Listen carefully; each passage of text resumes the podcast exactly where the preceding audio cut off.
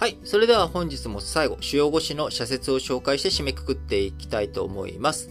えー、朝日新聞、燃料電池車支援見直しは不可欠だ。乗用車では劣勢な FCV だが、大型商用車では可能性が残る。EV より短時間で燃料補給でき、出力を大きくしやすい長所が活かせるためだ。決められた経路を走行する商用車なら、限られた数の水素ステーションでも対応できるということで、結構ね、あの、2年前かな、あのー、新型コロナ始まったぐらいから、えー、と、飛ばす、えー、東京都内のバスね、あの、FCV のね、え、酸素、え、水素バス、えー、結構増えているなーっていうのを見えて、えー、前もね、乗った時に水素バスなんか広くて静かでいいなと思ったので、えー、ぜひ、そういったところにはね、広がっていってほしいなとも思いますし、えー、FCV と EV、えー、こちらどういうふうに今後なっていくのか、日本のね、えー、自動車メーカーたちが、あ今後、そのね、広い日本車メーカーがどういうふうになっていくのかというところを考えていく上でも非常に重要な課題ですよね。えー、朝日新聞もう一本は、ロシアの侵略、反戦の憂にに連帯を。人命を奪い、経済を滞らせ、えー、秩序を壊す侵略の被害者は、ロシア人を含む全世界の市民だ。戦争の即時停戦に向け、えー、国際的な連帯を強めていきたい。その通りですね。えー、毎日新聞、トヨタの全工場停止、サイバー防御の徹底急務。おとといね、トヨタ、サイバー攻撃、小島プレスが受けたことを受けて工場を止めてましたけれども、まあ、昨日再開してますが、攻撃がどのような経路で行われたのか、システムに欠陥はなかったのか、徹底的に調査し、再発防止策を講じる必要がある。供給網全体を見渡して、資格や弱点を把握することが急務だ。えー、毎日新聞もう一本、ウクライナ侵攻、国連の危機対応、今こそ存在意義を示すとき。大国の横暴を止められない状況が続けば、加盟国の不信はさらに強まるだろう。今こそ国連は存在意義を示すべきだ。あ、そうそう、今日ね、産経新聞がたまにね、産経新聞あるんですよね。あの、この新聞解説ながら聞き、毎日お聞きの方はね、たまに僕がこう言ってるのを聞くと思うんですけど、産経新聞たまにネットに載らないことがあるんですよね。で、僕、紙の新聞別に産経新聞撮ってるわけじゃないので、えー、もしかしたら紙でも社説がない日があったりするんですかね。どなたか、あの、産経新聞お取りの方、あの、教えてもらえると、ちょっと僕の疑問が解消するためにもですね ありがたいので、もし、あのね、産経新聞たまにこういう、こう、こうなんだよと、社説、主張ですけどね、産経新聞の場合、社説のこと主張って言ってるので。えー、こういう風な扱いになってるよとかっていうのをご存知の方、もししたら、あの、メッセージ送ってくれると嬉しいです。はい。なので今日産経新聞ないので、えー、続いて読売新聞。東芝社長退任。企業価値高める戦略が見える。修正した二分割案は本体からデバイスだけを切り離す内容となった。だが、分割するだけで企業価値が高まるわけではない。分割後にどう成長していくのか、説得力のある説明があったとは言えず、株価は伸び悩んでいるということでね、えー、名門東芝、もう、あのー、漂流というのが、あずっと続いておりますけれども、経営の瞑想、終わりをね、えー、見せていくためにも、しっかりと今後の再編、えー、どういうふうに企業価値を上げていくのか、しっかりと市場と対話しながら示していってほしいなと思います。えー、バイデン演説、自由世界を守る決意を示した。読売新聞。米国だけで中国、ロシア両国に対応できる体制を整えるのは困難だ。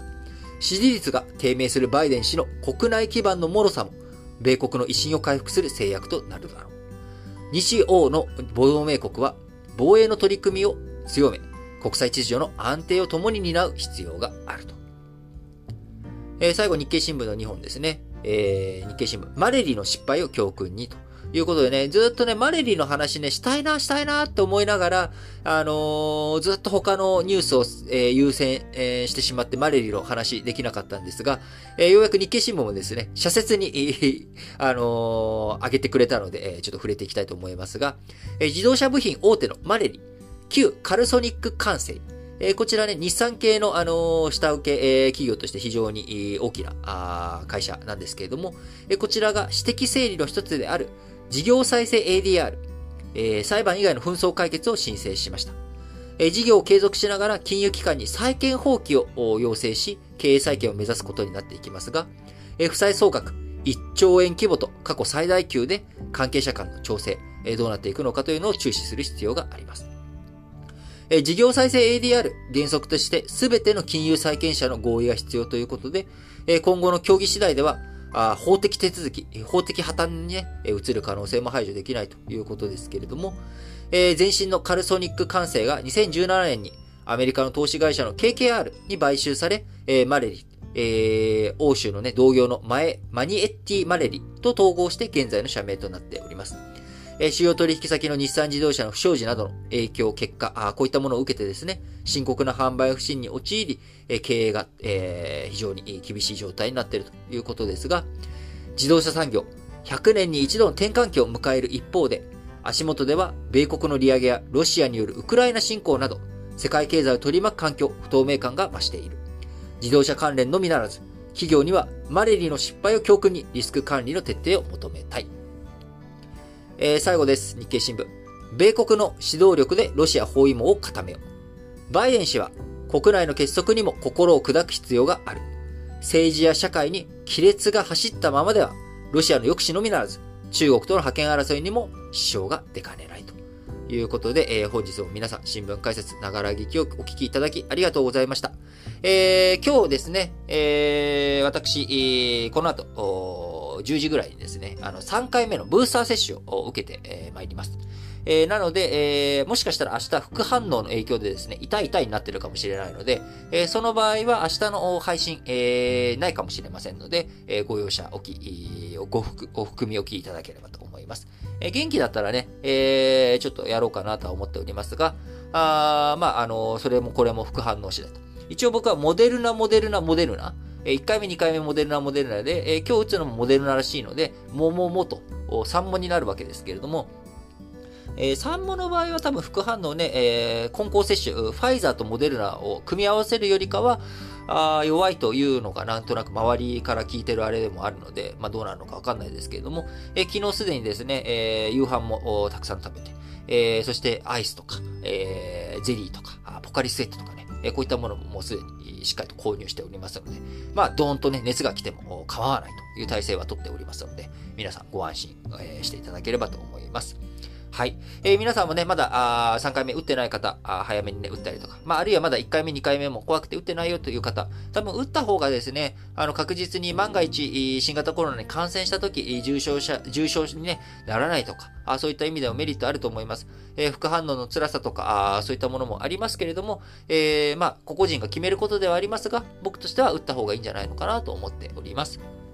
ということで、えー、今日この後3回目打っていきます。えー、なのでですね、明日とか配信がないかもしれない。まあ明日配信が、あ新聞解説流れ聞けなくても、明日は金曜日なんでね、ラジ歴本体の方があるので、えー、そちらで僕とソッシーの声を聞きながら、あのまた僕の復活を待っていただければと思いますし、えー、あるいは、あ各エピソードのね、概要欄に記載しております Google フォーム、えー、こちらの方にね、なんかいろんなコメントをお寄せいただいたりとかしながら、えー、日頃とは違った時間を過ごしていただくようなね、機会になってもいいんじゃないかなと思います。えー、まあこんなこと言いながらね、多分明日配信、まあ、ちょっと、あのー、社説ぐらいはね、できたらやりたいなとは思っておりますが、えー、まあそれもこれも副反応次第ということで、えー、皆さんも、まあいろいろと、えー、花粉症で苦しんでる方とか、るかもしれませんけれども、えー、3月、えー、これから暖かくなっていくということで、えー、元気に日々を過ごしていただければなと思います。それでは、皆さん、今日も元気に、いってらっしゃい